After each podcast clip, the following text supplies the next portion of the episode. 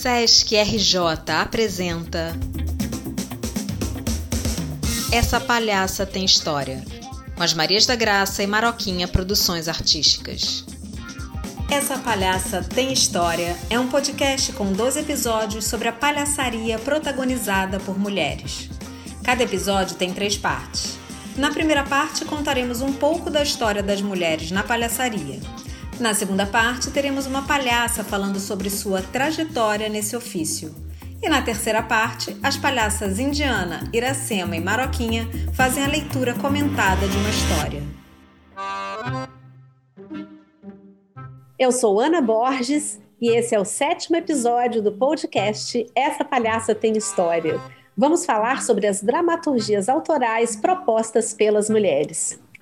A dramaturgia na palhaçaria atendia a maioria dos homens de forma satisfatória. Quando as mulheres chegam, encontram um terreno adubado por homens, para homens, pelos homens e com o princípio de visão de mundo deles. Só que essa visão, moldada pelo patriarcado, não é lá muito compatível com a visão de mundo das mulheres, pelo menos com de muitas mulheres que se sentem desconfortáveis com os textos tradicionais, com os quais não se identificam e nos quais não se veem representadas.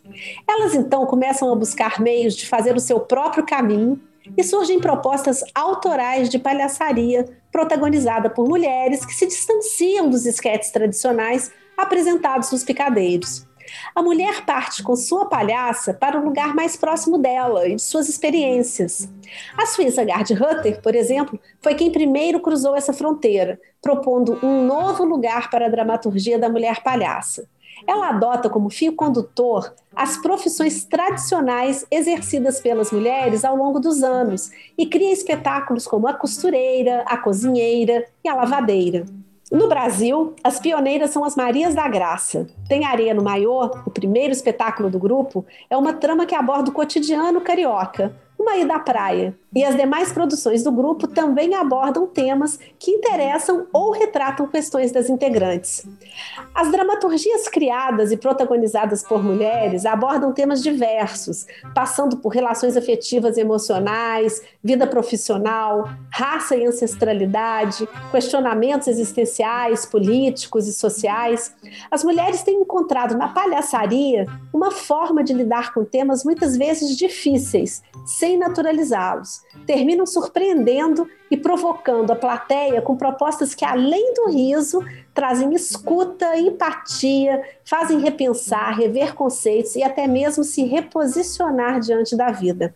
Como dramaturgas e protagonistas, se apropriam do enredo, explorando a perspectiva de inadequação que cada mulher tem, as suas decepções, os erros e as indignações com questões diversas, e também experiências positivas e alegres, que constroem um riso em seus espetáculos. É nesse cenário de profunda mutação, de mudança no papel social exercido pelas mulheres, que a dramaturgia elaborada e proposta por palhaças desponta. Esse é o sétimo episódio do podcast Essa Palhaça Tem História, e falamos sobre dramaturgia. No próximo episódio, falaremos sobre os festivais de mulheres palhaças. No próximo bloco, você conhecerá a trajetória da Dagmar BD.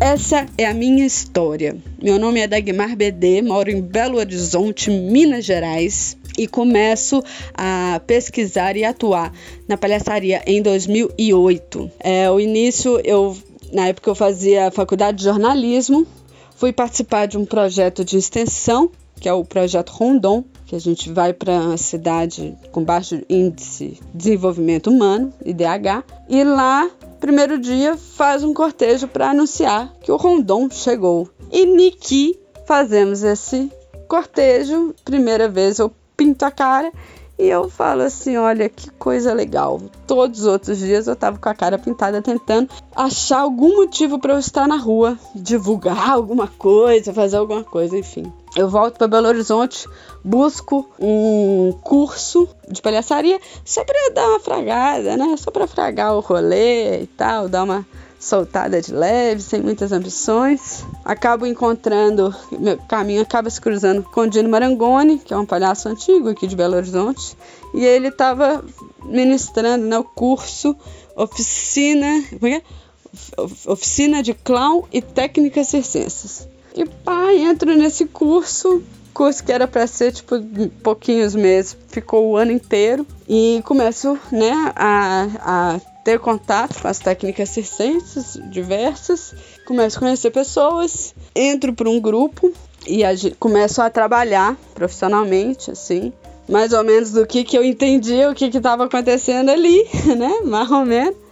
Mas enfim, em 2010 eu saio desse grupo, formo na faculdade e entro para a companhia Circunstância, não necessariamente nessa ordem, mas foi uma coisa muito boa, muito legal, assim, que era uma coisa que eu buscava, que era a Companhia Circunstância, ela já tinha cinco anos que ela existia, então era já palhaços experientes que já sabiam mais ou menos o que estava acontecendo.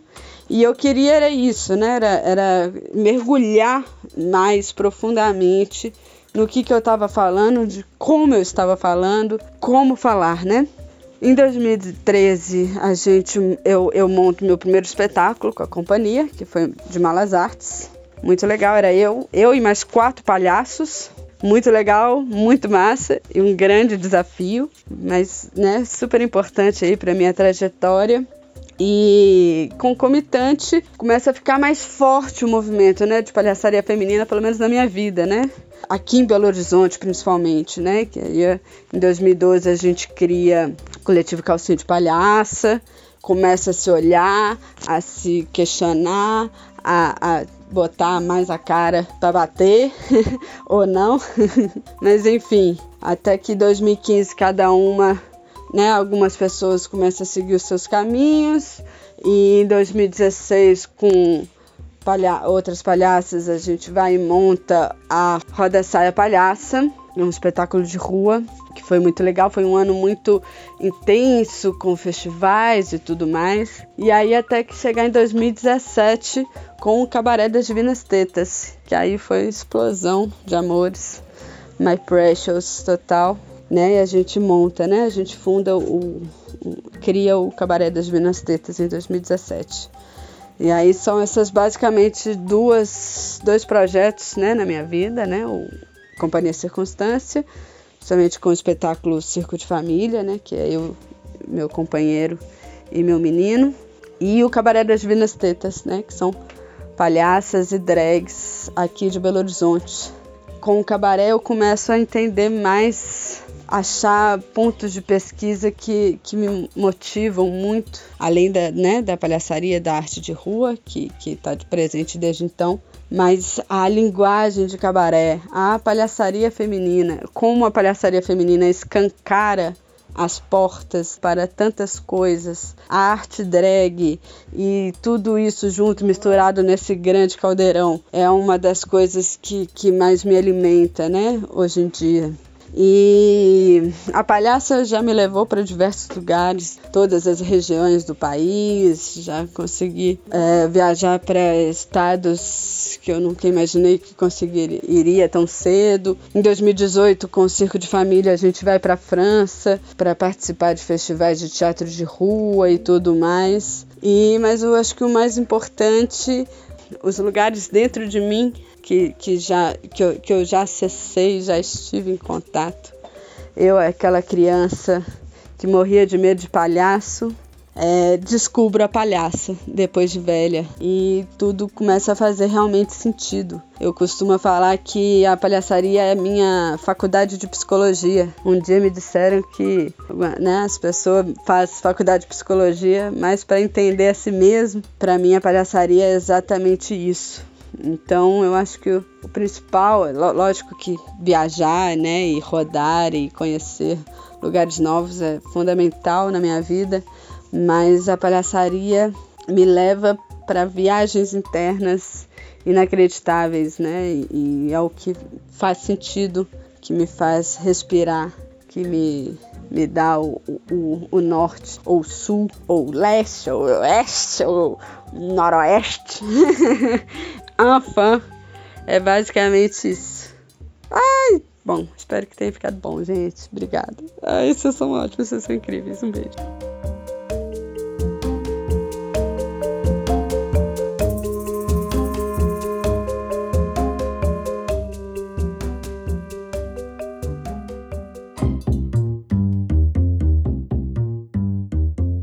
Oi, tudo bem? Eu tô ótima. Eu sou Indiana da Silva. Olá, eu sou Iracema. Oiê, eu sou a Maroquinha, pensóloga, falóloga, expressóloga. Tudo bem?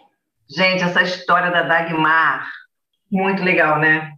Tudo que ela contou, coisa da, de ir pra rua, assim começar desse jeito de repente, corajosa, né? É. Eu achei muito legal. E entender os, os praquês, né? É isso também, né? Não ia assim, é, é, foi né, no impulso, né? Mas foi, mas foi pensando, né? Foi entendendo aquilo ali, né? Não, não foi, não foi só ir, né? Muito bom. Muito legal. E sabe uma outra coisa também que eu amo? Gente, eu amo o calendário coletivo Calcinha de Palhaça. Ah, mas eu amo todo esse calendário. Esse calendário faz parte da minha vida já há três anos. E esse ano chegou de novo para mim. Está na minha cozinha. Todo ano eu coloco ele na minha cozinha. Ah, eu amo esse calendário. Esse calendário é inspirador, totalmente inspirador, gente. E ela é mineira, né? Assim, eu, eu, eu sinto uma proximidade, eu sinto assim, ai, eu, eu compartilho, assim, sabe, dessa territorialidade com ela. Ai, muito ah, bem. Muito bom, muito, muito bom. Muito bom. E esse cabaré que a Dagmar criou, cabaré das divinas tetas, gente, eu acho isso sensacional. Alguém botar o nome de um cabaré desse jeito, esse desdobramento todo, essa inclusão toda. Eu acho esse nome desse cabaré. E olha, vou dizer, as imagens que eu vejo desse cabaré também, nossa, eu fico impressionada. É lindo, é lindo, lindo. Tudo que acontece nele é muito bonito. Não, é maravilhoso, maravilhoso. E a Dagmar, ela tem uma outra coisa também que é muito marcante, que é uma cena que ela faz que chama Não Pode Mamar Aqui. Eu acho que é isso. Eu acho que é isso o nome da cena. Que ela pegou uma cena clássica. Eu não vou nem comentar a cena, assim. Mas a cena que ela criou a partir dessa cena clássica é uma cena maravilhosa maravilhosa de empoderamento, é, de é, é, é política também, ah, né? Oi? Liberdade. Liberdade, exatamente. Que é uma cena. Vou contar, vou contar. Pode contar? Pode contar? Pode contar? Vou contar. Conta, conta. Vou contar. A cena, como é que é a cena? Assim, é porque lá em Belo Horizonte, eu não sei se isso foi uma coisa que aconteceu no Brasil todo, mas lá em Belo Horizonte, eles queriam criar uma lei para proibir as mulheres de amamentar em público.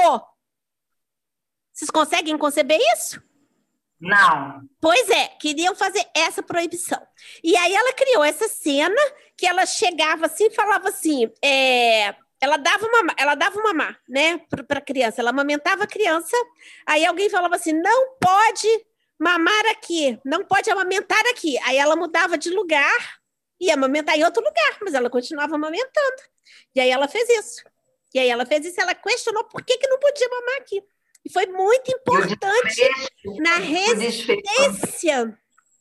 Desculpa, desculpa, desculpa, Indiana, eu empolguei. Não, repete você, repete o que você falou, Maroquinha, repete que você falou muito bom, eu fiquei empolgada, acabei me atravessando com você.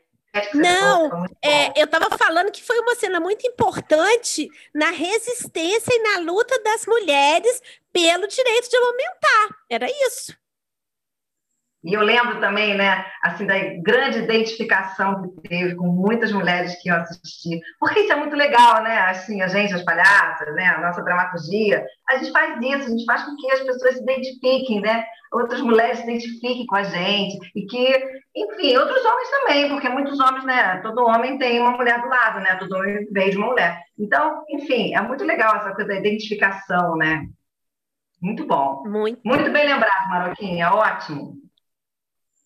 E a história, a história de hoje? A história de hoje. É você que vai contar, Iraci. Eu vou contar. Vou contar a história do grande criador do. Oh! oh. História do grande criador, uma história, é uma história também, uma lenda indígena. Uma lenda indígena. Vou começar, hein? Ienejá, o grande criador, era sozinho. Ele cansou de estar só, então ele colheu o mel e soprou. Do seu sopro divino surgiu a mulher de mel. Ele mandou a mulher de mel colher mandioca lá na roça e ela foi. Gente, descobri a tema. Hum. A mulher acabou de ser criada, o homem já manda a mulher colher mandioca na roça. Eu pensei a mesma coisa que você enquanto eu lia. É uma coisa impressionante, gente. Por que ele não foi colher a mandioca primeiro e depois criou a mulher? Não. Já criou a mulher, já mandou a mulher criar a mandioca. Aí eu não aguento, não. Desculpa, não, pode... não, mas eu pensei igual, já criou serventia, enfim. Vamos lá, continuar. Ela foi, ela foi. Mas estava um calor um calor, um calor, um calor de rachar pedra. A mulher de mel foi derretendo, derretendo, derretendo. O tempo passou e nada da mulher de mel voltar. O tempo passou tanto, tanto, que a Ienejá estranhou e foi até a roça para ver o que tinha acontecido. E só encontrou o cesto vazio e o mel derretido. Então, Iena já colheu arumã. Arumã é de fazer trançado, para fazer peneira, né? Assim, e aí ele soprou arumã. Do seu sopro criador surgiu a mulher de Arumã. Ele também mandou a mulher de Arumã ir na roça buscar mandioca. Esse homem é terrível, gente. Ele não queria alguém para ficar junto, para trocar, né? Ele queria alguém para trabalhar. Para trabalhar para ele, né? Que coisa doida, gente. Bom, ela foi, ela foi. Com a mandioca, ela fez uma bebida chamada caxiri. E a Nejá bebeu e não gostou. Achou ruim, achou azedo, azedo de doer. Ainda reclama das coisas. Enfim, continuar. A mulher de Arumã entrou no mato outra vez e colheu embaúba. Com a embaúba, ela fez duas flautas, uma grande e uma pequenininha. E a Nejá pegou a flauta grande e soprou. De dentro da flauta grande surgiram os homens. A mulher de Arumã soprou a flauta pequenininha e da sua flauta surgiram as mulheres. Nesse tempo, só Ianejá e sua mulher existiam, não tinha mais ninguém. Mas depois desse dia, deles soprarem as flautas, a terra ficou cheia de gente e Anejá nunca mais se sentiu só. Acabou a história. É, ó, essa história da flauta grande ser soprada uhum. por um homem e ter homens, e da flauta pequena ser, ser soprada por uma mulher e dar mulheres, me incomoda, porque podia ser só duas flautas sem definir o tamanho. Sim. Super concordo, Maroquinha. Me chamou muita atenção também. Já está aí uma, uma coisa que não tem uma equidade de gênero já. Já fiquei irritada. Aliás, eu estou irritada desde o início dessa história. Né? Quando o homem já começa a mandar as mulheres todas catar não sei o quê. Eu acho que já tinha que ter catado tudo sozinho e depois criava a mulher, mas não. Né? Enfim, estou irritada, gente, eu me irritei. É, eu... não, e, e, não faz muito sentido, que diz que ele criou, ele quis criar porque ele estava se sentindo só. Ele não está se sentindo só, ele está sentindo isso, né? Queria ter gente para fazer coisas para ele, porque ele queria ficar fazendo nada, né? Exatamente, ele estava cansado, ele estava cansado e queria ficar lá, deitado na rede, sei lá onde que ele estava, assim, vendo, vendo o tempo passar. É. Eu só espero que os homens que foram criados não sejam iguais a ele porque senão vai ser muito difícil, vai ser insuportável viver. Mas espere como foi, sei lá, foi do sopro dela, pode ser que do sopro dela tem, saia uma coisa boa, né? É, porque na verdade quem criou a flauta foi ela, né? Que ela pegou a embaúba e da embaúba é que ela fez as flautas. Então, ela... isso que eu tô falando, foi do sopro dela. Então, é. isso que eu tô falando foi do sopro dela. Quem sabe que do sopro dela, né? Ela que deu vida naquilo ali tudo. Sim. Quem sabe, né? Bom, vamos pensar positivo. É, eu ah. gostei mais daquela outra história lá da moça lá do, do que se criou sozinha. Maroquinha, eu concordo com você assim. Eu também acho que eu achei muito mais interessante a outra história. Não tem nada disso, ela mesma se criou, ela mesma criou tudo, ela mesma correu atrás das coisas, entendeu? Ela foi, não criou ninguém para servir ela. Ela mesma foi se servindo. Ah, é muito mais interessante. É, ainda bem que tem duas versões, né? Que aí, a gente, né? Não fica uma coisa só. Ainda bem, mas é realmente muito melhor. Muito Dá para a gente entender, né? Assim, aqui para mim mostra o grande criador, mas mostra o grande criador da desigualdade. Isso sim. Sim. O nome desse, desse, desse conto deveria ser O Grande Criador da Desigualdade. Concordo, Maroquinha. Concordo, estou concordando tudo com você está falando. Está falando muito bem hoje. Obrigada!